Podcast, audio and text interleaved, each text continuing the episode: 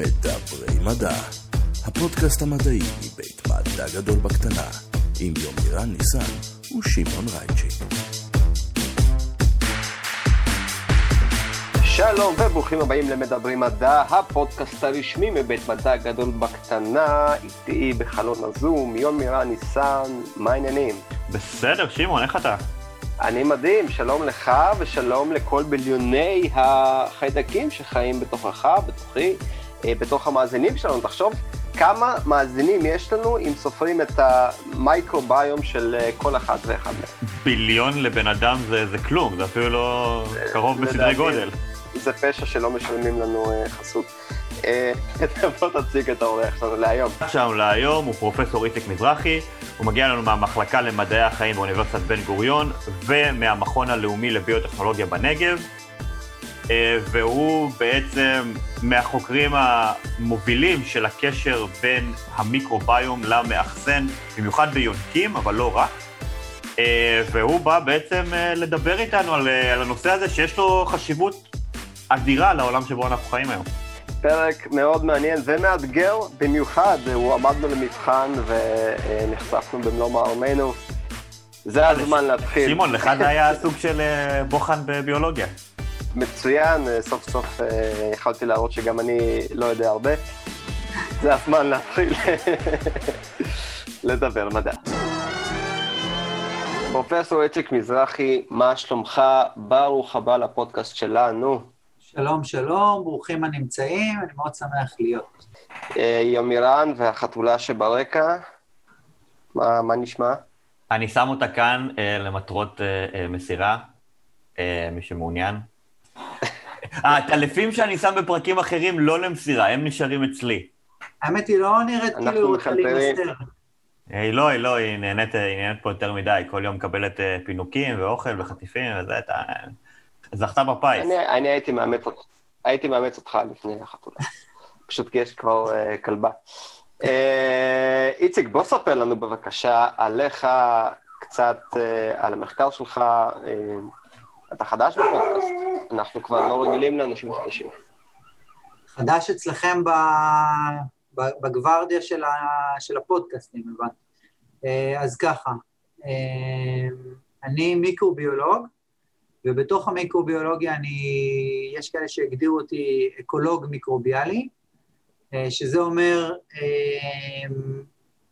אדם שבדיוק כמו שאקולוגים רגילים לומדים מבנה של חברות, של אורגניזמים שאנחנו יכולים לראות, נגיד חתולים בסוואנה, או לחלופין פילים, וניסיון להבין מה מערכות היחסים ביניהם ובין הסביבה, אני עושה בדיוק את אותו הדבר עם אורגניזמים שמאוד קשה לראות, שנקראים מיקרו-אורגניזמים, ומעצם השם שלהם אנחנו מבינים שבעצם מה שמגדיר אותם זה הגודל המיקרוסקופי שלהם, כלומר, כאלו שנדרשת עין מזוינת כדי לראות אותם, מיקרוסקופ, ואני בעצם שואל את אותן שאלות, מה מביא את המיקרו-אורגניזמים האלו לחיות ביחד, מה מגדיר חברה, למה הם נמצאים ביחד ולמה לא.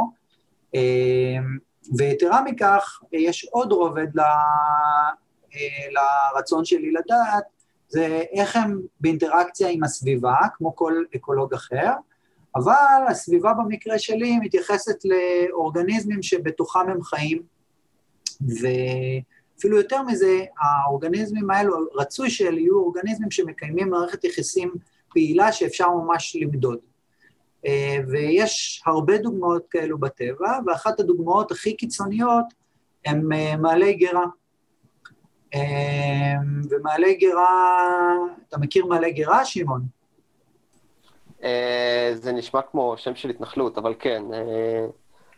פרה, למשל, פרה. אני לא בטוח איזה עוד חיות, אבל זו הדוגמה. פרה זה מספיק טוב, יש עוד הרבה, אנחנו יכולים לדבר עליהם, אנחנו בייתנו מעט מאוד, ביחס לסך הכל. אז בוא אני אשאל אותך... כדאי להגדיר. אוקיי, אני, לא, אנחנו נעשה את זה בדיוק ככה. אנחנו נעשה הוראה סוקרטית פה, גם לנו וגם למאזינים. אז בוא תספר לי מה אתה יודע שפרה יודעת לאכול, או מה היא אוכלת. פרה, עד כמה שאני יודע, אוכלת עשב. זה נכון. ויש לה... כן, אה, ויש לה מספר אה, רב של קיבות, שבכל קיבה אה, בעצם האוכל נמצא ומתפרק אה, בכמה שלבים שונים. אה, זהו, אני חושב שזה שיא ההבנה שלי בפרות. אז אה, שיא ההבנה הזאת הוא. שיא ההבנה הזאת אפילו מא- מאמיר יותר מרוב האוכלוסייה. רוב האוכלוסייה תגיד שפרות אוכלות עשבים. גם למאזינים שלנו וגם ליומירן ולשמעון, תכף אנחנו נחזור חזרה לאקולוגיה מיקרוביאלית. אני מזכיר שהנושא הוא כרגע הבנה איך המיקרואורגניזמים באינטראקציה עם אה, אורגניזמים אחרים, ואני שאלתי את שמעון עכשיו אה, על פרות, ושמעון אמר שהן אוכלות עשבים. אז בוא אני אפתיע אותך, שמעון, אף יונק לא יודע בעצם לעכל עשבים כמו שהם, אף יונק שהוא. אה, אין, לה, אין לנו ולא לפרות אנזימים, שאלה המכונות הקטנות שעוזרות לנו לעכל את המזון שלנו, אה, שיודעים בעצם לפרק את העשבים האלו. יש לנו כן אנזימים שיודעים לפרק חומרים אחרים שנמצאים בעשבים, כמו החומרים שנמצאים בתוך תפוחי האדמה, או האורז, שזה נקרא המילן, אבל אה, העשבים שהפרות אוכלות מורכבים בעיקר מפולימרים, כמו שאנחנו קוראים להם, סוכריים, שהם נקראים צלולוז, תאית בעברית, או המיצלולוז, שזה שני המרכיבים העיקריים של אה, דופן התא הצמחית, או מה שאנחנו רואים כגבעול או עשב. זה, זה מה שנותן לו את החוזק שלו, נכון? זה החומר... בדיוק, בדיוק. זה בדיוק השלד, ויתרה מכך, השלד הזה נבנה מחיבור של הרבה אה, יחידות של פחמן דו-חמצני שאנחנו פולטים, או נמצא באטמוספירה, והצמחים משתמשים בהמון המון אנרגיה שמגיעה מהשמש, בתהליך שנקרא פוטוסינתזה, כדי לחבר את כל היחידות האלו ולייצר את החוזק המכני אה, הזה בדופן התא. היה לנו, שה- אה, היה לנו פרק שלם בדיוק אה, על הנושא הזה, אה, פרק עם דביר, אגב, אחד הפרקים המואזנים שלנו, על, ממש על המנגנון המולקולרי, שם נכנסנו באמת, ודיברנו אפילו ברמה של ערעור קוונטי של אלקטרונים בתוך אה, המעגל הזה, אז יש לנו חפירה שלמה, תאזינו לפרק עם דביר, תהנו. מעולה. אז עכשיו בעצם מהדברים שאמרתי אנחנו יודעים שני דברים, תכף אנחנו חוזרים לאקולוגיה המיקרוביאלית. הדבר הראשון, אנחנו יודעים שיש המון אנרגיה בסיבים צמחיים. דבר שני שאנחנו יודעים זה שיונקים, ובכללם פרות, ואתה ביקשת הגדרה של מעלה גרה, אמרתי שאנחנו נגדיר את זה בשאלות ובתשובות, יונקים לא יודעים להשתמש בסיבים צמחיים, ספציפית כאלו שבנויים מהמיצלולוז וצלולוז, שאלה הפולימרים הכי נפוצים, הביומאסה הכי נפוצה על פני כדור הארץ בהקשר הזה, הם בעצם מכילים את רוב המסה הצמחית, וצמחים הם הביומאסה הכי גדולה על פני כדור הארץ. וגם אמרתי שאנחנו נדבר על מיקרואורגניזמים. אז עכשיו, ואתה אמרת שיש להם הרבה קיבות לפרות. אז אני אגלה סוד אחד כדי שנוכל להמשיך קדימה. לפרות זה לא ממש קיבות, יש להם מכל ענקי בתחילת מערכת העיכול, שקוראים לו באנגלית רומן, בעברית קרס או קרס, אה, ולתוכה הם דוחפים את כל העשבים האלו. עכשיו, אם יונקים לא יודעים לעכל עשבים, ובעשבים יש המון המון אנרגיה, ובעצם המהות הקיומית שלנו היא לצבור אנרגיה מהסביבה, או כמו שאנחנו אוהבים לקרוא, לזהות נישות שאין בהן הרבה תחרות, כן? אז בעצם יונק שמכניס לתוכו כל כך הרבה עשבים, ואיכשהו צריך לעכל אותם, והשיחה שלנו, אני אמרתי שאני אקולוג מיקרוביאלי, הם מכניסים את כל העשבים האלו, ואנחנו מחפשים את הלינק לחיידקים, אז תנחש, שמעון, מי מעכל את העשבים האלו? אז אתה רוצה להגיד שהפרות מבשלות בירה בתוך הכרס שלהם? בדיוק, הן לא ממש מבשלות בירה, הן פשוט מגדלות מיקרואורגניזמים בתוך הכרס שלהם. וזו אחת הדוגמאות הכי... כלומר, הם עושים להם את כל העבודה הקשה. יתרה מכ... לא רק שהם עושים את העבודה הקשה, תכף אנחנו נרד ממש כמו שיומירן אמר, אה, הם, הם לא סתם עושים את העבודה הקשה, הם פשוט אוכלים את זה, והם לגמרי לגמרי עושים להם את העבודה הקשה, אנחנו תכף נרד למול, למנגנונים המולקולריים, כמו שדיברנו עליהם בהקשר של הפוטוסינתזה. אגב, ש- אה, עניין מעניין, אה, אחת התהיות המעניינות שהיו, היום כבר זו תשובה ידועה, אבל איך בעצם החיידקים כל כך חשובים לאותם אה, אה, מעלי אה, גרה, איך הם, מאיפה הם מביאים את החיידקים האלה? אה, אז, אז אה, אתה יודע, הם נולדים, הם יונקים חלב מאמא שלהם, אבל מאיפה מגיעים החיידקים? אז אתה מכיר את ה... שעגל נולד, אימא שלו מלקקת אותו? העברת חיידקים נהדרת, אה, ותענוג, קבל את החיידקים, לאט לאט הם מתפתחים, עד שהוא יכול אה, בעצם לאכול את העשבים בעצמו. אה, אז. אז אה, יומירן אמר נכון, אבל אל, זה בגדר היפותזה, זה חלק, אלה חלק מהשאלות שאנחנו שואלים, תכף נגיע לשם. בסופו של יום, יש לנו עשבים שנכנסים למערכת העיכול, שיש שם מכל ענקי, ומה שהפרות עושות, הן בעצם מגדלות על העשבים האלו חיידקים. חיידקים גדלים, הם מפרקים את העשבים האלו, זה חיידקים מאוד מסוימים, הם מייצרים אה, בעצם אקו-סיסטמה מאוד מאוד גדולה שבנויה מכל מיני שכבות טרופיות, בדיוק כמו בסוואנה. יש כאלו שיפרקו ראשונים, ויש כאלו שיאכלו את תוצרי הפירוק, וכאלה שיאכלו את תוצרי הפירוק של תוצרי הפירוק וכולי. אה, ואז בעצם יש לנו מערך ענקי של מאות מיקרואורגניזמים שעובדים ביחד, ומפרקים את העשבים. איפה הפרה נכנסת לסיפור הזה, ואיפה מעלה הגרה, אנחנו עכשיו אה, נבין. אז בדיוק כמו שמתסיסים בירה, מתסיסים בעצם את הצמחים, ותוצרי התסיסה בהקשר של המיקרואורגניזמים האלו נספגים דרך הדופן של הכרס, או רומן, ומשמשים לצרכים האנרגטיים שלה, של הפרה עצמה. 70 אחוז מהצרכים האנרגטיים מסופקים על ידי תוצרי התסיסה האלו, שכמו שאמרנו, יש המון המון אנרגיה בסיבים הצמחיים, חלק המיקרואורגניזמים לוקחים, וחלק הם מפרישים החוצה. הסיבה שהם מפרישים החוצה זה לא מאהבת מרדכי, פשוט ב...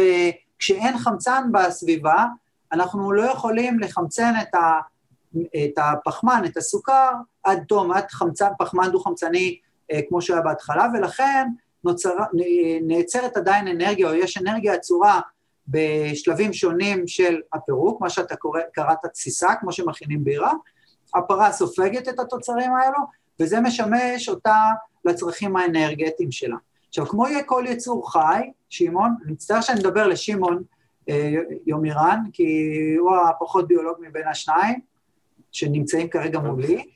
אה, אז אני אשאל אותך, שמעון, מאיפה מגיע מקור החלבון? אנחנו צריכים מקור חלבון, כמו כל יצור חי אחר, כן? מאיפה מגיעים אה, מקורות החלבון לדעתך? אנחנו עכשיו דיברנו על הצרכים האנרגטיים, עכשיו הם צריכים, אתה אוכל, אני מניח, לא יודע אם אתה צמחוני או טבעוני, או לחלופין אוכל... אה, אני לא. גם, אוקיי, אז אתה, אתה אוכל בשר. אוכ- אוכל כל עורף על, כן. אוקיי, אז אתה מקבל את החלבון שלך, לצורך העניין, מהסטייק שאכלת. אה, צבעו- צמחוניים או טבעוניים אה, מקבלים את זה ממקורות צמחיים. מאיפה מגיע מקור החלבון של הפרות לדעתך? כלומר, איך החלבון נבנה בתוך הפרה? לא, הרי היא אוכלת רק עשבים, היא לא? אוכלת, היא כמעט ולא אוכלת חלבון, מקור החלבון הוא מאוד מינימלי מבחינתה. והמיקרואורגניזמים האלה, אם יש חלבון, כן. הם ינצלו אותו. אה, הבנתי את השאלה, ואין לי שמץ של מושג, למעשה. אז אה, אה, תפתיע, עזוב. תחכים אותי. אוקיי, אז אתה זוכר שאמרתי שהיא כן. מגדלת, אתה זוכר שאמרתי שהיא מגדלת מיקרואורגניזמים על הסיבים הצמחיים? אז המיקרואורגניזמים האלו, אחרי שהם אוכלים את הסיבים הצמחיים, הם מתחילים להתחלק, הם בונים את תאי- תאים שלהם, ואנחנו מגיעים לביומאסה ענקית של מיקרואורגניזמים שמגיעה באזור ה... בין 10, 10 ב-11 ל-10 ב-13 מיקרואורגניזמים לגרם. זה המון, המון, המון, המון. של תאים שנבנו על בסיס האנרגיה הזאת שהגיעה מהצמחים, שבמקור הגיעה מהשמש, ובעצם עכשיו יש לי תאים שמכילים המון המון חלבון, ואני יכול לעכל אותם בקיבה האמיתית שלי, אם אני פרה, בתחתית מערכת העיכול, או בהמשך מערכת העיכול, במה שנקרא אבומזום, שם לפרה יש אנזימים מאוד מאוד מסוימים, שאצלנו נמצאים רק בדמעות, שהמטרה שלהם להגן עלינו מפני מיקרואורגניזמים שיפלשו אלינו, הפרה משתמשת ב... האנזימים האלו שלא נמצאים ביונקים אחרים, ותכף נחזור להתאמה בין מעלה הגירה למיקרואורגניזמים, זו אחת הדוגמאות להתאמה הקיצונית הזאת. לפרה יש במערכת העיכול שלה, בקיבה האמיתית, אנזימים שיודעים לפרק את המיקרואורגניזמים האלו, והיא בעצם בין 60 ל-90 אחוז ממקור החלבון שלה מגיע מהמיקרואורגניזמים שהיא בעצם מעכלת או מגדלת אצלה במערכת העיכול ואז מעכלת. אז לפני שאני מסביר למה אני רוצה קוראים... להבין. אז אני אשמח אה, לראות אם הבנתי נכון את השרשרת. הפרה אוכלת את הצמחים, ושם מתחיל תהליך ארוך של פירוק על ידי מיקרו, על ידי אה, כל מיני מושבות של מיקרואורגניזמים, כולל מיקרואורגניזמים שגדלים בעצמם על המסה הצמחית הזאת ש, שהיא מתעכלת, ואת המיקרואורגניזמים האלה הפרה בסוף מעכלת ומשם... הבנת יפה מאוד, אז מקור האנרגיה מגיע מתוצרי התסיסה, ומקור החלבון מגיע בעצם החלבונים התאיים שהמיקרואורגניזמים אה, אה, מייצרים, ובעצם יש לך מערכת של מה שנקרא מערכת יחסים שיתופית כמעט קיצונית, המיקרואורגניזמים מקבלים בית, אה, הפרה מותאמת להכיל אותם, גם בחומציות, גם בטמפרטורה אה, שהיא שומרת וגם אה, מותאמת לפרק אותם, והם מקבלים בית, ממשיכים להתרבות, היא מקבלת את תוצרי הפירוק של הצמחים, או התסיסה, ואת החלבונים התאיים שלהם באיזשהו שלב. עכשיו, כלומר, בעצם... מה שאנחנו אוכלים כחלבון של בשר, זה בעצם ה-DNA שנתן את הבלופרינט לחלבון הזה, נמצא בכלל באותם מיקרואורגניזמים שהפרה עיכלה וייצאה לנו קצר. אמ, הפשט של זה הוא ככה, הדרש, לצורך העניין, אחרי שהם מייצרים חלבונים, בעצם בתוך הקיבה, הבומזום, הקיבה האמיתית, זה לא שיש לה ארבע קיבות, יש לה קיבה אחת אמיתית שמתפקדת מאוד דומה לשלנו, אמרתי, יש לה אנזימים שנקראים ליזוזים, שיודעים לפרק את המעטפת של החיידקים, נקראת דופן התא, אחר כך בעצם הקיבה יכולה לגשת לחלבונים עצמם, ובתוך הקיבה יש אנזימים מאוד מסוימים, כמו שיש אצלנו, טרפסין, פפסין, שמפרקים את החלבונים, ואז אנחנו, ואז הפרה בעצם עושה את אותו תהליך שאנחנו עושים, עושים ומפרקת את החלבונים כמעט עד תום ובונה מחדש את החלבונים שלה. הבלופרינט נמצא אצלה בגנום, אבל המקור עצמו של החנקן, יצורים חיים צריכים חנקן, מגיע מהמיקרואורגניזמים. בעצם, לפני שאנחנו מגדירים מעלה גירה, הבטחתי שאנחנו נעשה את זה בצורה של שאלות, הבנו שיש מערכת יחסים הדוקה בין העולם המיקרוביאלי שהיא מגדלת בתוך מערכת העיכול שלה, והפרה או מעלה גירה אחרים, והיכולת שלה להתקיים, אחת הפונקציות הכי בסיסיות. זו אחת הדוגמאות הכי קיצוניות לסימביוזה שהיא מיוטשליסטית, כזו שתומכת בשני החברים, שיש בטבע. אין כמעט דוגמאות כאלו, זו אחת המערכות הכי קיצוניות. אני מניח שאתה כבר עכשיו, שמעון, מבין כמה היא מעניינת. אה, סופר מעניינת, אני עוד אה, מנסה לעכל, הבנתם מה עשיתי שם? אל תתנתקו מהפודקאסט, תשארו בבקשה את מה שאמרת, אה, שזה, שזה תהליך די מדהים בפני עצמו, זאת אומרת, אנחנו באמת נחשפים אליו בכזאת צורה פשטנית בדרך כלל. כן, בבקשה תמשיך, אני רוצה לשמוע. רגע, שנייה, לפני שאנחנו קופצים. אני רוצה לשאול... בגלל שאתה אקולוג מיקרוביאלי, תוכל לתת לנו מילה על אוכלוסיות החיידקים האלה? בטח, אה, בטח. אני, אני תכף אפרט, אני רק רוצה לקיים את ההבטחה שלי, כי כמנהגי בקודש אני תמיד עושה את זה. אני רוצה לשאול אה, שתי שאלות כדי להסביר למה למעלה גירה קוראים מעלה גירה, כי משם התחלנו, אני מזכיר, ואז, אחרי שהבנו כמה זה מעניין, אני אדבר על כמה התאמות שיש לפרה ולכלל המיקרואורגניזמים שלה, שאנחנו קוראים להם מייקרוביום, אחד לשני, אז נדבר אולי על האימפקט של המייקרוביום הזה על הסביבה באופן כללי, ועל ההרכבים השונים ומה אנחנו יכולים לעשות איתם. מה אתם אומרים על זה? תן בראש. יופי, מעולה. אז שמעון, אם עכשיו היית אה, מיק, מיקרואורגניזם, או הרבה מיקרואורגניזמים בתוך הכרס, אה, איך היה יותר נכון לגשת ולפרק, לייעל, או אם אתה הפרה לצורך העניין, כי אמרנו, המטרה שלה משותפת בכל מה שקשור לסיבים, איך נכון לייעל פירוק של, אה, נקרא לזה מסה מאוד גדולה, או המיקרואורגניזם רואים את הסיבים הצמחיים כמו בולי עץ ענקיים. אם אנחנו רוצים להגדיר את היעילות של הפירוק של הסיבים הצמחיים וההתססה שלהם, איך אנחנו יכולים לעשות את זה בצורה יחסית די פשטנית? אני מניח שבשלבים, זאת אומרת, איזשהו עיבוד גס מאוד, ואז עיבוד אה, יותר ספציפי. ולמה? אה, אני מניח שכי טכניקת פירוק אחת טובה למשהו אחד וטכניקה אחרת למשהו אחר. זאת אומרת, אם אני, שוב, אני, אתה יודע, ממרחק ההסתכלות שלי, כשאתה אומר בולי עץ, אז אני מדמיין קודם כל מכונה שחותכת אותם אה, אה, באופן מאוד גס, מכונה שאולי מורידה להם את הקליפה, ואז כבר מכונה שחותכת אותם לפיסות קטנות, ומכינה מהם אה, כספי...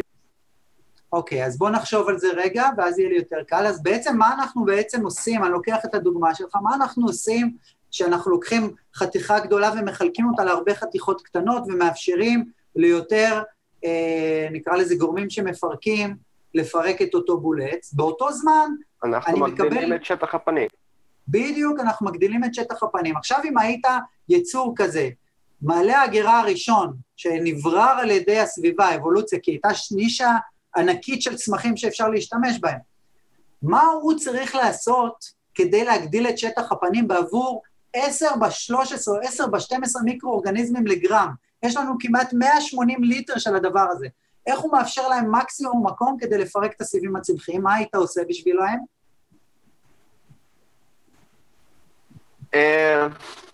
אה, אני מנסה פשוט להבין, אה, לדמיין את כל הדבר הזה עד הסוף, כי אני, לא בטוח שאני מצליח. אני אעזור לך, אני אמחיש לך את זה, אבל מה היית עושה בצורה תיאורטית?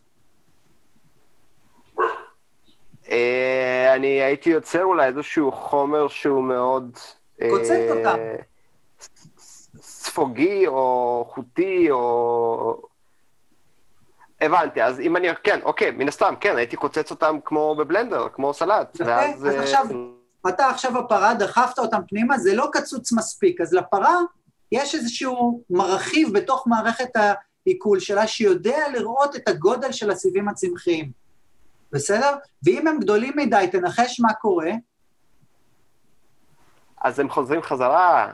יפה מאוד, וזה נקרא, זה בדיוק נקרא העלאת גרה, ושם הם נטחנים שוב, ואז הם חוזרים חזרה, אם הם עדיין גדולים, הם חוזרים למעלה, וזה מגדיל את שטח הפנים. זה אחד מהדברים המדהימים להבין, זה יצור ענק, שתלוי לגמרי במיקרואורגניזמים ובפולימרים, שאי אפשר לשאוב מהם את האנרגיה, וחצי, המון המון המון אלמנטים בתוך הפיזיולוגיה שלו מוכוונים לתמוך במערכת מיקרוביאלית מאוד מאוד מורכבת. אז עכשיו אני חוזר לעניין שלי במעלי גרה וב... אקולוגיה מיקרוביאלית, אני לא חוקר רק מעלה גירה, זה חשוב להסביר, אני חוקר גם דגים, שבהם יש גם מערכת מאוד מורכבת, איגואנות, אה, וכל יצור אחר שמשתמש בסיבים צמחיים, כי זה מאוד מאוד מעניין אותי. אה, ובעצם, מה שאני עושה זה מנסה להבין איך ההרכב והמבנה, ואני תכף אסביר מה זה מבנה של המערכת המיקרוביאלית הזו, מותאם לתפקוד של המאחסן, ווייס ורסה, המאחסן למערכת המיקרוביאלית, ואני מנסה להבין מה אה, מגדיר את הבנייה של המערכת המיקרוביאלית הזאת. האם אלה תהליכים שהם מקריים לחלוטין? האם זה תהליכים שכרוכים בסלקציה? האם יש בחירה של מיקרואורגניזמים מאוד מסוימים? ההבנה הזאת של האם יש תהליכים של ברירה ספציפית, כמו שיומירן דיבר עליהם, מה קורה בתחילת החיים? האם איזשהו אלמנט אקטיבי של בחירה של הרכב מסוים שיתמוך בחיים, כי כמו שאמרנו, החיות האלו לא יודעות לחיות, מהרגע שהן מתחילות לחיות לאכול עשבים, לא יודעות לחיות בלי המערכת המיקרוביאלית הזו. בתחילת החיים, אני תכף אשאל כמה שאלות, אה, ואז אנחנו נדבר על המערכת. אה, המערכת מהלימודים שלנו היא מאוד מאוד אה, מגוונת, ואז יש ברירה מאוד ספציפית של הפונקציות ההכרחיות כדי לתמוך בחיים של הפרה. או של כל מעלה גירה אחר, אנחנו לא מוגבלים, אנחנו חוקרים המון המון המון, אה, נקרא אה, לזה מינים שונים של מעלי גירה, וגם כאלו שהם לא מעלי גירה אבל אוכלים עשבים. אה, אז עד לכאן הסברנו מהם מעלי גירה, אה, ובעצם אמרנו שאנחנו נדבר על ההרכב של המערכת, אה, אה, ועל הקשר שלה לכדור הארץ, כן? אז, אז עכשיו התהליך הזה של התסיסה, אנחנו עכשיו מדברים על האימפקט של המערכת, התהליך הזה של התסיסה, או הפירוק של הסיבים... שנייה, לפני שאנחנו רצים לזה, שאלתי מקודם על האוכלוסיות השונות של החיידקים. כן. אה, אז אני אשמח לשמוע באמת על האוכלוסיות השונות של החיידקים ככל שמתקדמים במערכת העיכול, אה, וגם כמובן, אה, אם תוכל, בשביל לסבר לנו את האוזן, להסביר איך זה נגיד שונה בין יצורים שונים, לדוגמה בין אוכלי בשר לאוכלי צמחים, אפילו בין אוכלי קול כמו בני אדם או חזירים או יצורים דומים למעלה גרה וכו'. כן. אוקיי, אז אני, אני ההרכב הוא בעיקרון, בלי להיכנס לפרטים המאוד, לרזולוציות המאוד קטנות, ההרכב אה, של אה, המייקרוביום, או כלל האוכלוסייה המיקרוביאלית אה, במעלה אה, הוא כזה שבו יש נציגים מכל אה, הממלכות של החיים. מה זה אומר? זה אומר, יש לנו שם יוקריוטים בעלי גרעין, חטאים יוקריוטים שהם בעלי גרעין, בעיקר אה, פרוטוזואה, שזה פרוטיסטה בעבר נקרא, אה, יש שם פטריות שהן גם יוקריוטיות. שתי הממלכות האלו אה, הן אה, לא הכרחיות לחיים של, ה, של מעלה הגרה ושל פרות בכלל. מי שכן הכרחיות הם נציגים מהבקטריה, חיידקים, כמו שאנחנו אוהבים לקרוא להם, והארקיע, שהם חיידקים קדומים. כדי להסביר את הפונקציות הכלליות שלהן, אה, אני אולי אסביר קודם את העניין של הפרמנטציה, אם ברשותך. בשמחה. ואז אני אסביר מה הפונקציות של כל אחד מהם ואיך זה קשור לסביבה. אז, אז, אז התוצרי פרמנטציה האלו, כמו שאמרנו, או התסיסה, נספגים על ידי הפרה לצרכים אנרגטיים, אבל לא כולם נספגים, חלקם נפלטים לאטמוספירה, כמו מתאן. מתאן זו מולקולה שיש בתוכה עדיין אנרגיה. היא לצורך העניין יכולה להיות מנוצלת על ידי הפרה, אבל היא לא מנוצלת, היא נפלטת לאטמוספירה, ובגלל חקלאות אינטנסיבית על פני כדור הארץ, כמעט 25% מהמתאן שמגיע לאטמוספירה מפעילות אנתרופוגנית, קרי כזו שקשורה בבני אדם, מגיע מפרות, בעיקר אה, פרות שהן אה, מיועדות לבשר ולא לחלב. אה, איך זה קורה?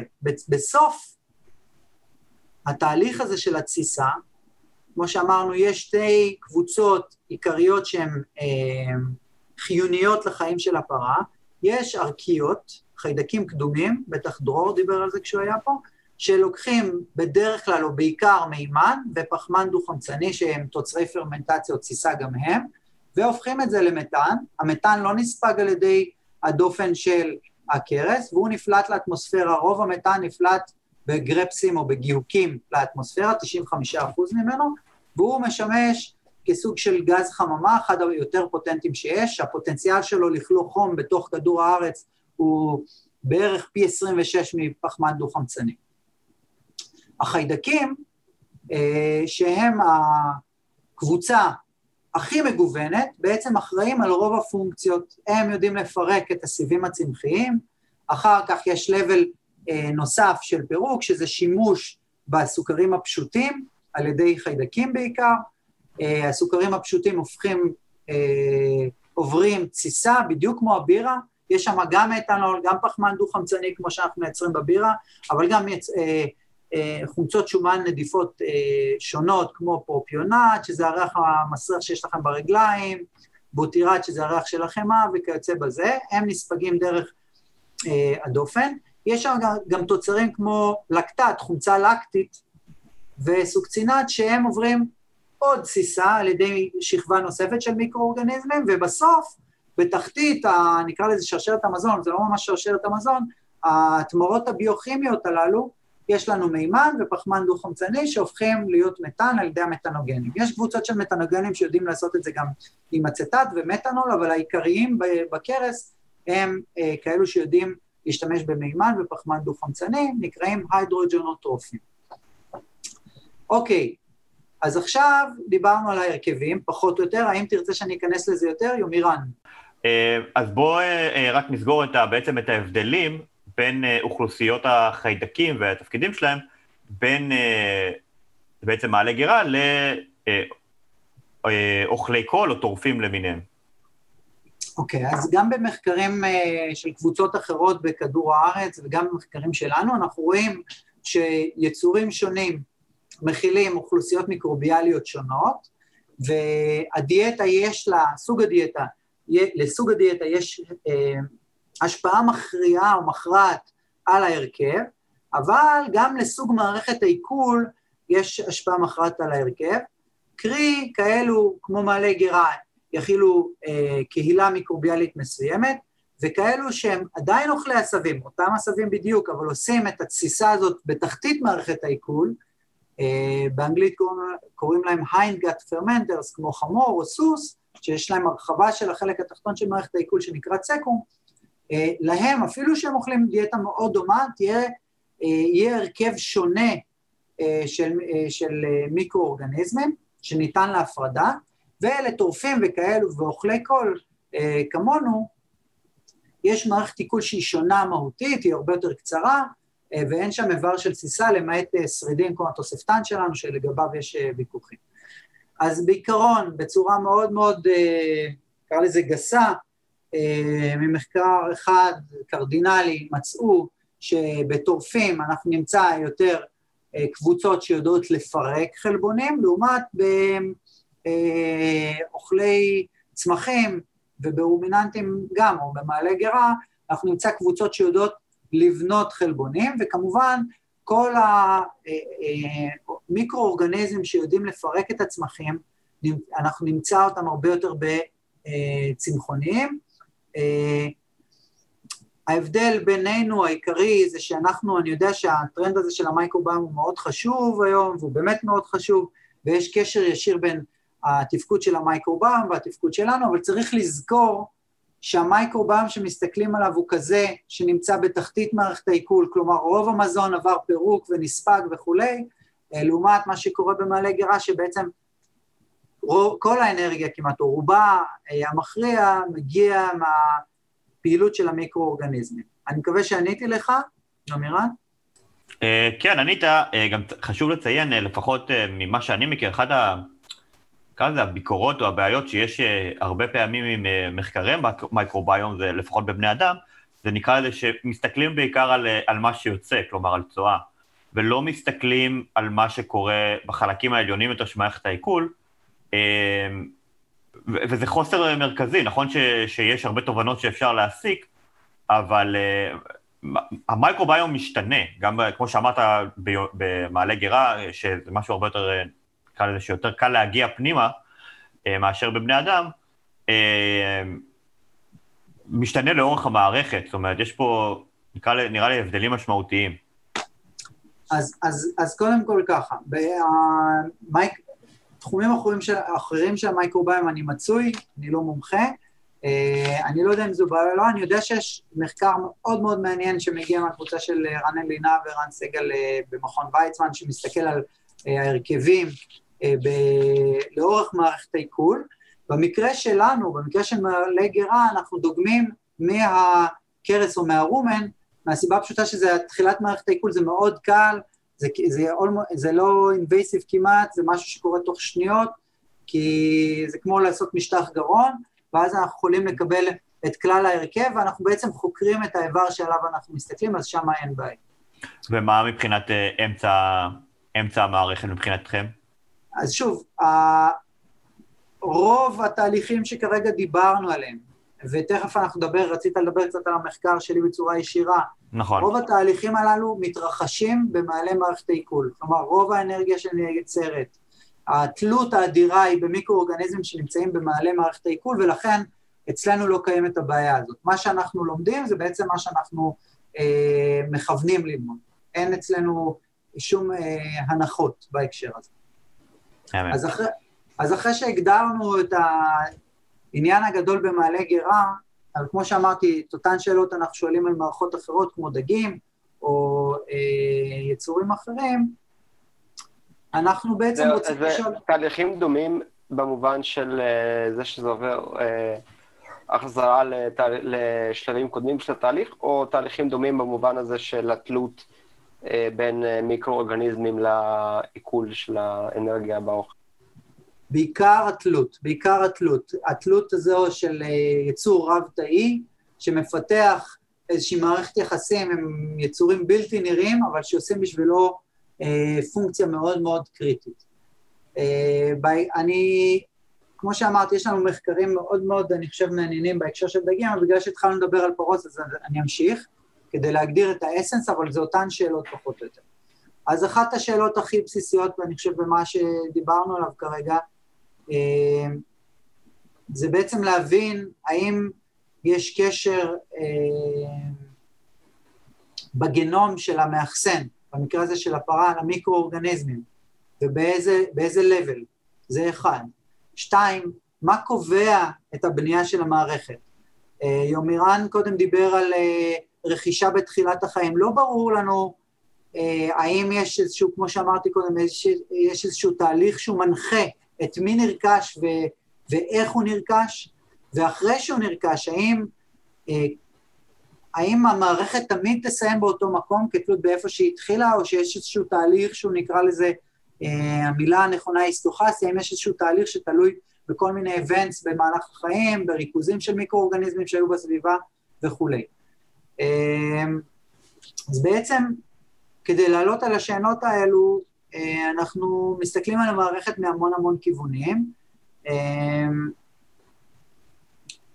ובעצם... עד כמה, עד כמה דומים חיידקים אה, בין פרות? זאת אומרת, אם אתה מסתכל על אה, אה, פרה בקצה אחד של העולם מול פרה בקצה השני של העולם, המיקרואורגניזמים האלה יהיו קרובי משפחה קרובים, או יש פה מקום למשחק? אז התשובה המאוד מהירה, הפשט, הם יהיו מאוד מאוד דומים. אה, הם יהפכו להיות יותר ויותר דומים אה, כשהפרטים גדלים. כמו שאמרתי, המערכת מהווה, יש באקולוגיה מינוח שנקרא habitat sorting. המערכת בעצם בוררת כנראה מיקרואורגניזמים מאוד מאוד מסוימים, בפרטים בוגרים, הם מתחילים את החיים עם uh, תערובת גדולה, ערב רב, והם עוברים סלקציה, זה מחקר שלנו מ-2013, הם עוברים סלקציה, המערכת עוברת סלקציה להרכב מאוד מסוים. אחרי שזה נאמר, כשאני אומר תלות, אה, דמיון מאוד גדול, אה, עדיין יש שונות אדירה בין פרטים, וזה חלק ממה שאנחנו לומדים, מאיפה מגיעה השונות הזאת, האם היא מקודדת בגנום של המאחסן, האם היא תלויה בתהליכים שונים במהלך החיים, אה, והממצאים שלנו מראים שחלק מהמערכת אכן מקושר לגנום של המאחסן.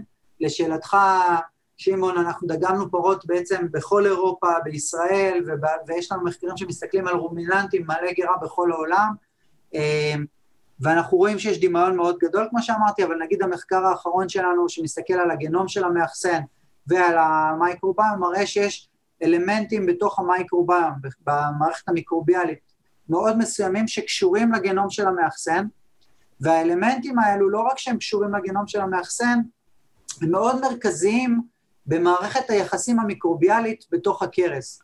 למה אתה מתכוון רק כשאתה אומר אה, שהגנום של החיידק קשור לגנום של המאחסן? אז זהו, אני משתמש במינוח, נקרא לזה המדעי, הוא קשור בצורה סטטיסטית. זה אומר שכשאנחנו מסתכלים על שינויים בגנום על פני אלף פרות, אנחנו נראה שינויים שהם אחידים במייקרוביום. ואז אנחנו אה, יכולים להניח אה, שיש קשר בין הגנום של המאחסן למייקרוביום. אוקיי, okay, כלומר ש- שיש, אה, כמו שאמרת, ככל שה...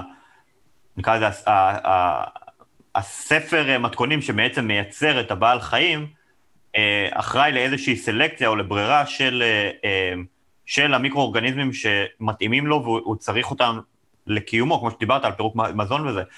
אבל השאלה היא, האם אתה יכול להגיד ברמה של גנים או, או סניפים, סניפים זה פולימורפיזם באוכלוסייה, שאחראים או קשורים בין אותם חיידקים לבין הגנום של המאחסן, ממש בקשר הדוק. אז אני אחלק את התשובה שלי לשניים. אני אתחיל בלדבר על הפרות כדי לענות לך, ואז אני אדבר דווקא על המחקר שלנו בדגים, אוקיי? Mm-hmm. ככה, קודם, קודם כל, כדי לקשר בין סניפים ספציפיים לחיידק ספציפי צריך מאות אלפי, אז בין עשרות אלפי למאות אלפי, אנחנו, המחקר שלנו הכי גדול שנעשה היום, שלנו, והוא המחקר היחידי והכי גדול בעולם, הוא אחד משלושה גדולים, אה, הוא על אלף פרטים. עכשיו, גם אחרי שאנחנו קושרים בין סניפ או אזור מסוים בגנום לשינוי במיקרואורגניזם מסוים, זה לא הוכחה מכרעת שיש ביניהם קשר, הוכחה, נקרא לזה סיבתית. כדי להסתכל אה, בצורה סיבתית, אנחנו צריכים שיהיה שינוי בגנום של המאחסן, ואז לראות האם יש שינוי באותו מאחסן או בקבוצה של מאחסנים, ואז להסתכל על שינוי של מיקרואורגניזם. כשאני דיברתי על הפרות, אנחנו הסתכלנו, זה מה שנקרא ב... בז'רגון, על תורשתיות, הרטביליות, ושם מה שאנחנו מנסים לעשות, אנחנו מסתכלים על רמת הדמיון בגנומים של המאחסנים, ורמת הדמיון בכלל המייקרוביום, ופה אנחנו מסתכלים על המייקרוביום כעל אה, כל פנוטיפ שהוא, כל מופע שהוא שקשור לגנום, ככה התייחסנו אליו במחקר, ואנחנו מנסים לקשור בין הש... רמת הדמיון, לצורך העניין עם שתי פרות מאוד דומות אחת לשנייה בגנום שלהם, ופה אנחנו מסתכלים על כלל ה SNPs, single nucleotide polymorphism, שינויים נקודתיים בגנום בין שתי פרות, לבין כלל השינויים אה, במייקרוביום. ואז אנחנו יכולים לעשות איזשהו תהליך שהוא בעיקרון סטטיסטי, שנקרא קורלציה, מה, כמה, או מתאם, כמה תואמים השינויים בכלל המאחסנים, אנחנו יכולים לעשות את זה במקום על שתי פרות, בדוגמה שנתתי, על פני אלף פרות, ואנחנו בצורה מאוד פשטנית מסתכלים על כמה תואמים השינויים בכלל אה, הגנומים של האלף פרות האלו לכלל המייקרוביומים שלהם. ואם השינויים האלה הם מאוד מאוד מובהקים ויש הרבה דרכים סטטיסטיות אה, לנטרל כל מיני גורמי רקע, אם השינויים האלה מאוד מובהקים אנחנו יכולים לבוא ולהגיד ה-X מיקרואורגניזמים האלו, ה-36 מיקרואורגניזמים האלו, קשורים לגנום של המאחסן. השלב הבא יהיה כמובן להעלות את המספר ולקשור אזורים מאוד מאוד מאוד מסוימים למיקרואורגניזמים, והשלב הבא הוא למצוא וריאנטים באוכלוסייה שמשפיעים על המיקרואורגניזמים, אנחנו לא שם, הדבר היחידי שמצאנו זה שיש קשר בין הגנום לכמה עשרות מיקרואורגניזמים, ויתרה מכך, מה שהיה, מה שהיה מיוחד במיקרואורגניזמים הללו זה אחד, שהם היו מאוד מרכזיים ברשתות של מערכות היחסים בתוך המייקרוביום, מה שפוטנציאלית מאפשר לשינויים קטנים בהרכב שלהם להשפיע על כלל המערכת, כי הם מאוד מקושרים, זו רשת שהיא מאוד מקושרת, וככל שאתה יותר מרכזי, השינויים במיקרואורגניזם שהוא מאוד מרכזי ישפיעו על כלל המערכת. זה הדבר הראשון. הדבר השני היה שהמיקרואורגניזמים האלו, הספציפיים הללו, היו מקושרים אה, לפונקציות מאוד רלוונטיות ולמטאבוליזם מאוד רלוונטי בתוך הכרס, דבר שיכול להשפיע על המאחסן ויכול גם להסביר למה אה, אה, נבנה הקשר המאוד אה, הדוק הזה, אם הוא נבנה. אה, אני רואה שאתה רוצה לשאול אותי שאלה, אבל אחר כך אני רוצה להוסיף בהקשר של בין גנום של מאחסן למיקרואורגניזם, משהו יותר קוזלי שדווקא מגיע מהדגים. אז לפני שנגיע לדגים, באיזה שיטה השת... עשית פשוט ריצוף עמוק לאלף פרות? זאת אומרת של כל הגנום, או השתמשת ברדסק?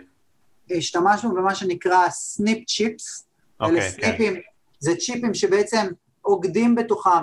אה, הסיבה שהם מאוד אה, נוח לעבוד על פרות זה כי יש לנו הרבה מידע עליהם, כי החקלאות האינטנסיבית עוצרת המון המון מידע בתוכה, אז יש, ושזה כולל את כל ההיבטים הפיזיולוגיים, אה, אנחנו עושים את מה שנקרא מטאבולומס לאומן, אנחנו יכולים לראות את כלל המטאבוליטים, ובהקשר של הגנומים שלהם, יש לנו המון מידע על וריאנטי, וריאנטים בתוך האוכלוסייה, ולכן אנחנו יכולים להשתמש בסניפ אחד שעוצר בתוכו עשרות אלפים ומאות אלפים אה, לפעמים של סניפים, שאנחנו יכולים לקשור בינם לבין המיקרואורגניזמים.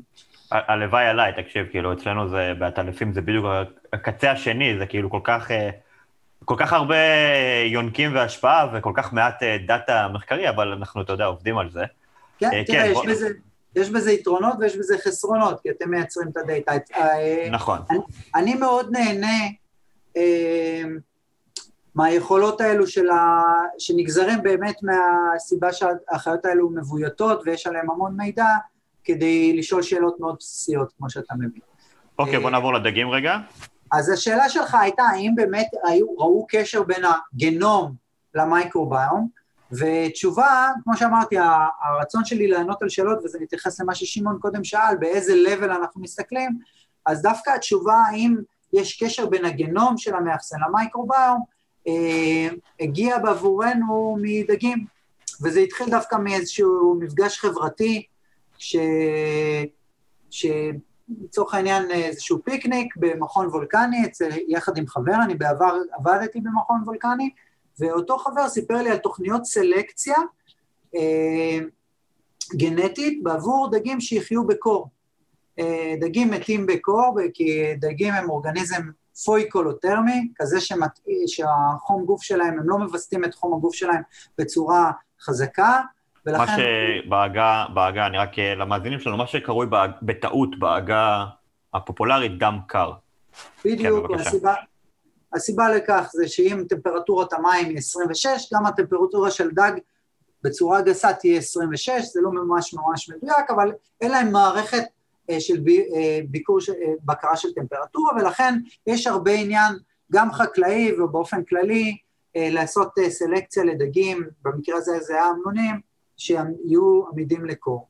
והדרך שבה הם עושים את זה במכון וולקני, דרך אגב, לחבר שלי קוראים דוקטור אבנר כנעני, איש יקר מאוד, הדרך שבה הם עושים את זה, זה פשוט, יש להם אה, מכולה עם דגים שחיים בקור, ויש את האחים והאחיות שלהם שחיים מחוץ למכולה, שחיים בטמפרטורה רגילה, ויש סימון, הם כולם חיים ביחד, גם במכולה וגם בתוך ה... אה, בדולב מחוץ למקררים האלו, ובעצם הסימון של כל אחד מהמשפחות, או של אה, ממש משפחות, נעשה על ידי צווארן על גבי הדגים, ואז אפשר לדעת איזו משפחה יותר עמידה לקור ואיזו פחות עמידה לקור. כשאני שמעתי את זה, אני בעצם הבנתי שיש פה מערכת אדירה לשאול על אדפטציה של מייקרוביום לגנום של המאחסן, ולמה? כי התהליך הזה של הסלקציה קורה על פני שנים. כל מי שעמיד לקור בתוך המקרר, עושים לו רבייה ספציפית בתוך הדולב שהוא לא אה, בתוך המקרר. מה שזה בעצם מאפשר, הדגים שנמצאים בתוך הדולב הם האחים והאחיות, אז יש ממש סלקציה של משפחות ספציפיות ברמה הגנטית, מה שנקרא inbreeding, מרבים דגים שהם יותר עמידים לקור, אבל הדגים האלה אף פעם, אף פעם, אף פעם לא רואים את הסטרס הזה של הקור.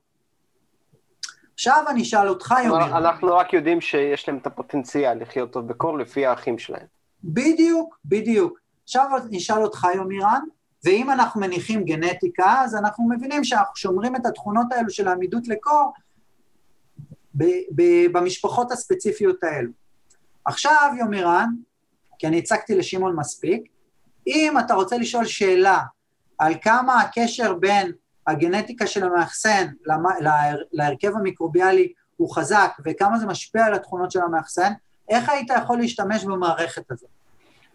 אם אני מניח שהם אה, התחילו מאוכלוסייה אה, הטרוגנית, ושעדיין האוכלוסייה של הדגים הטרוגנית, אני אצפה לראות את השינויים במיקרוביום באוכלוסייה ש... אה, סליחה, הומוגנית, האוכלוסייה הומוגנית, לא הטרוגנית, כי כולם התחילו מפול אחד של דגים.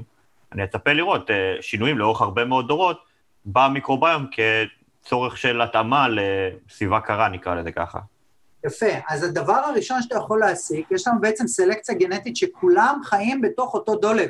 כלומר, אין לי השפעה סביבתית, כולם נחשפים לאותה סביבה, יש לי משפחה שעוברת סלקציה מול משפחה שלא עוברת סלקציה. הדבר הראשון שאני יכול לשאול, זה האם המייקרוביום שלהם שונה כפונקציה של הסלקציה, כמו שאמרת, יומירה, נכון? זה זהב, זה שווה זהב. זה סלקציה שלא נעשה לצורך הסיפור הספציפי הזה. יתרה מכך, מה עוד אתה יכול להסיק? איזה עוד שאלה אתה יכול לשאול על הפונקציה של המייקרוביום והאינטראקציה שלו עם המאחסן? אני יכול לשאול שאלות על ההשפעה על הפנוטיפ של המאחסן, זאת אומרת, בהינתן שכמות האוכל דומה, כמות הדורות דומה, אה, אה, שטח המחיה דומה, כל התנאים דומים למעט הטמפרטורה והמיקרוביום. אני יכול לשאול שאלות על הפנוטיפ של הדג, האם הדגים בקור גדלים יותר, אה, כל מיני דברים כאלה, קצב הגדילה, זאת אומרת, זמן, זמן הדור, כל מיני שאלות כאלה. ועל ההשפעה של המיקרוביום.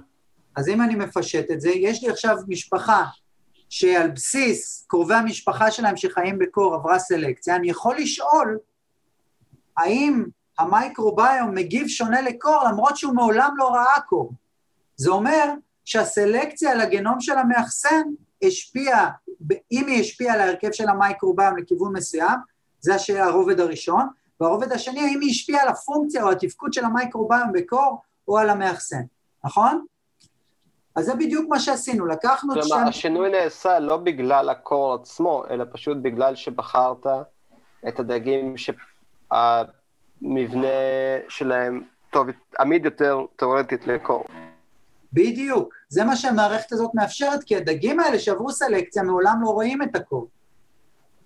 אז עכשיו, התוצאות של המחקר, שהוא, אני ממליץ עליו בחום, אחד המגניבים, וגם אני מאייר, אני מאייר וואנאבי, וחלק מהדרך שלי להפיץ את האומנות שלי זה אני מאייר הרבה מהציורים שלנו במאמרים, אז הציורים של הדגים מאוד מומלצים. ה output של המחקר הזה היה בעצם שהדגים שעברו סלקציה, יש להם מייקרוביום שונה מהדגים שהם אבות אבותיהם או המשפחות ה, ה, שמהם התחילה הסלקציה. אז לשאלתך, יומירן, יש פה קשר סיבתי, קודם סלקציה, אחרי זה מייקרוביום שמשתנה, שמראה שסלקציה על הגנום של המאחסן משנה את המייקרוביום. זה לשאלתך, שמעון, מה הרובד של השאלות וכמה הן דומות אחת לשנייה. אז זו אחד המחקרים המאוד יפים שמראים ממש סלקציה על אה, אורגניזם שהוא רב-תאי, שמשנה את ההרכב של המייקרוביום, לא נוקאוט באיזשהו גן חשוב. יתרה מכך, מצאנו שם... יש לי שאלה. אה, אני... סליחה, אם לא סיימת את הנושא הקודם, בוא תסיים. אז, אז האאוטפוט השני בהקשר של השאלות, מה שמצאנו זה שהמייקרוביום שבדגים שעברו סלקציה לקור, מגיב בצורה יותר עמידה לקור, הוא משתנה פחות. ומכך הסקנו שגם הסלקציה על הדג שינתה את המייקרוביום, ושהסלקציה גם משנה את המבנה או היכולת של המייקרוביום, העמידות שלו לקור. אה, אנחנו עובדים עכשיו על יצירה של מערכות נקיות מחיידקים כדי להחליף בין ההרכבים השונים של המייקרוביום כדי לראות את האפקט ההפוך. אז לזה אין לנו עדיין שאלה, אבל פה אנחנו רואים שתי מערכות שונות שעונות על אותה השאלה של הקשר בין כלל ההרכב לתפקוד של המאחסן וגם לגנום שלו. אה, תשאל את השאלה שלך, שמעון, ואז ניכנס אולי לשאלות האחרות שיומרן שאל לגביהן. אז אה, תשמע, לא יודע כמה זמן, אה, עוד הרבה שאלות יהיו לנו, למרות שאין ספק שיש הרבה שאלות, אבל יש לנו גם מעט מאוד זמן לענות עליהן.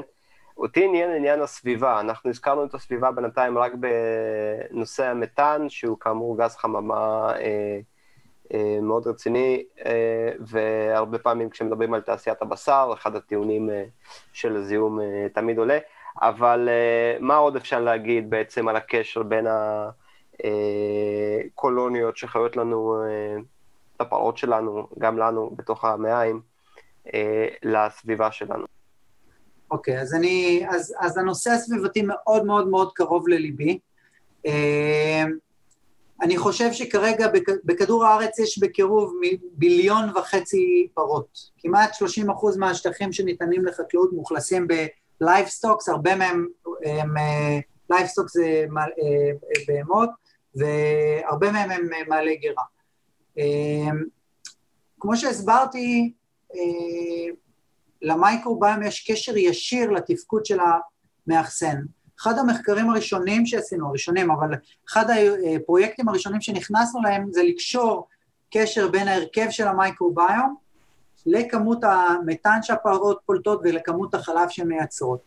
ומה שמצאנו אה, זה משהו שהוא די הגיוני בדיעבד, אבל אה, הוא היה מדהים בשבילנו, מצאנו שיש קשר חזק בין ההרכב של המייקרוביום והכמות החלב מול כמות המתאן שהפרות מייצרות. כמו שאמרתי, יש הרבה אנרגיה במתאן.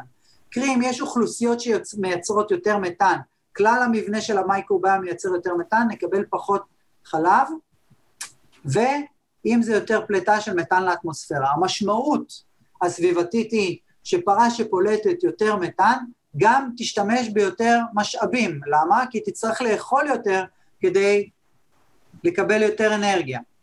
זה נקרא feed efficiency. אז מצאנו בבת אחת הרכבים שקשורים בפחות זיהום סביבתי, שזה אומר גם כמות המזון שהפרה אוכלת, פחות פליטה של מתאן לסביבה, ומה שמעניין את רוב הממשלות, וכפתרון קצר טווח, יותר חלב שמתקבל. ובנוסף... ואם אתם מוצאים אה, אה, מייקרוביום כזה שהוא אה, יותר יעיל, שהוא פחות מזהם, אה, מה אפשר לעשות איתו לגבי כל שאר הפרות שאין להם את המייקרוביום הספציפי הזה. אז, אז, אז זה מתחלק לשתיים. השאלה, ההיבט הראשון חוזר לקשר בין הגנטיקה של הפרה והמייקרוביום שלה, בדיוק כמו שעושים אה, תוכניות רבייה לפרות לכיוון מאוד מסוים, אתה יכול לעשות תוכניות רבייה לכיוון שהוא פחות מזהם סביבתית, אה, תוך סלקציה או ברירה של מיקרואורגניזמים בתוך הכרס שקשורים בפחות זיהום סביבתי. זה אחד האלמנטים הכי חשובים שיצאו מהמחקר שלנו, שנעשה בכל אירופה ובישראל, וזה אומר שהתוצאות הן ולידיות למקומות שמגדלים הרבה הרבה מאוד פרות, זה אחד. שתיים, זה שינויים בהרכב של המייקרוביום במהלך החיים, וזה חוזר למה הכוחות שמשפיעים על התהליך, על הבנייה של, אה, של החברות המיקרוביאליות הללו. אם אנחנו מבינים אותם, כלומר אם הם תהליכים שהם אה, דטרמיניסטיים מול סטוכסטיים, אנחנו יכולים להשפיע עליהם, ואחד הדברים שאנחנו מאוד מתעניינים בו, כמו שאמרתי, זה הבנייה של המערכת, קרי כבר בשלבים המוקדמים של החיים, להתערב בבנייה של המערכת. אה, יומירן דיבר על אחד המאמרים שלנו שיצאו לאחרונה, שמראים שתהליכים בתחילת החיים שקשורים באיזה מיקרואורגניזמים נרכשים בתחילת החיים משפיעים על המבנה של החברה כשהפרות בוגרות או שהאורגניזם בוגר. אם אנחנו, אה, ושם גם הראינו שאנחנו יודעים לחזות את התהליך של הבנייה הזה, אז אם אנחנו יודעים לחזות זה אומר שיש שם חוקיות, אם אנחנו נתערב בתוך החוקיות הזו, בשאיפה יחד עם תהליכים של אה, אה, תוכניות רבייה של מייקרוביום שהוא יותר מתאים לסביבה, אנחנו בשאיפה נוכל לייצר או נוכל לבנות אה, מערכת אה, מיקרוביאלית שהיא יותר אה, מותאמת לסביבה, אה, כפתרון שהוא נקרא לזה אה, בטווח הבינוני, עד שתהיה חקיקה בנושא, ואני מאמין שתהיה חקיקה בנושא הזה, אני מקווה מאוד מאוד מהר. מדהים. אה, באמת, דברים שיכולים לשנות את העולם. יומירן, אנחנו מתקרבים לסיום, ואני בטוח שלך יש אה, עוד שאלות רבות, בוא נבחר אחת. יש לי הרבה שאלות, אבל אני גם חושב לכיוון של בעצם, האם אתם עובדים על כיוון של הנדסה גנטית של חיידקים, שיוכלו להחליף את המייקרוביום של פרות אה, לכאלה שאתה יודע, יוכלו, יותר קל, נקרא לזה, להנדס חיידק מאשר להנדס אה, אה, פרה, ולייצר בעצם פחות פליטה של גזי חממה במהלך העיכול. וואו, הנדסה גנטית זה כאילו הפתרון שלך להכל. שמע, בתור אחד... סליחה, מה עם להרים טלפון? למה הנדסה גנטית? אתה יודע, בתור אחד שעושה את זה כבר שנים, זה ה-go-to שלי. אז אני, אני יומירן, נולדתי בתוך, אה, או הוטבלתי בתוך הנדסה גנטית של אה, חיידקים, לא יודע אם אתה מכיר את ההיסטוריה שלי, אה, אבל אני... כן, אני יודע שעשית את זה באוניברסיטת תל אביב.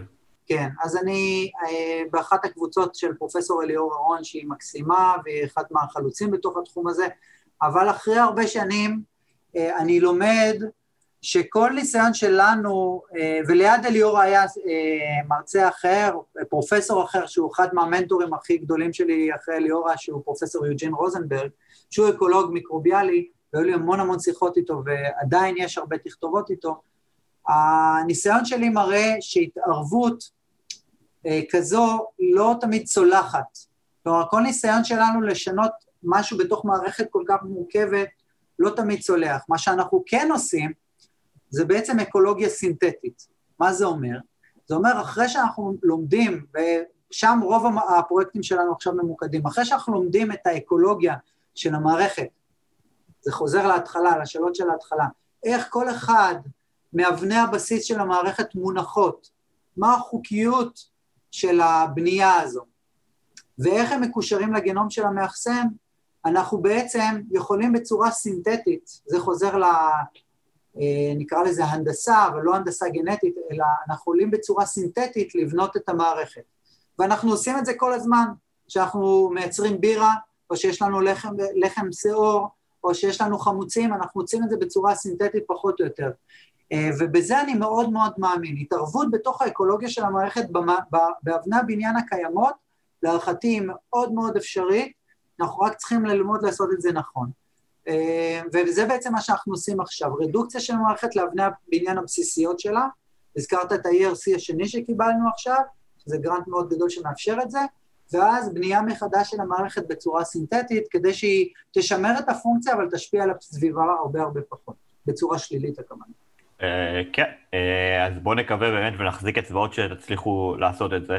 אתה יודע, תמיד אה, מיקרוביום זה, חוץ מהעובדה שמדובר ב... סליחה רגע, שמעון, מדובר בקאץ' פרייס, אתה יודע, אני מגיע מכיוון עולם העטלפים, אני לא יודע אם אתה מכיר, לפני בערך שנתיים יצא מאמר מאוד מאוד גדול על עטלפי ערפד, שעשה, בעצם מה שאתה עשית על משהו דומה, נקרא לזה, מה שאתה עשית על פרות וחיידקים, הם עשו על...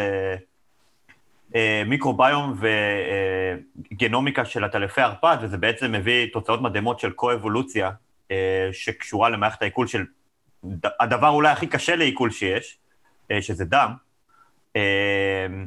וזה פשוט מדהים, הקו-אבולוציה הזאת.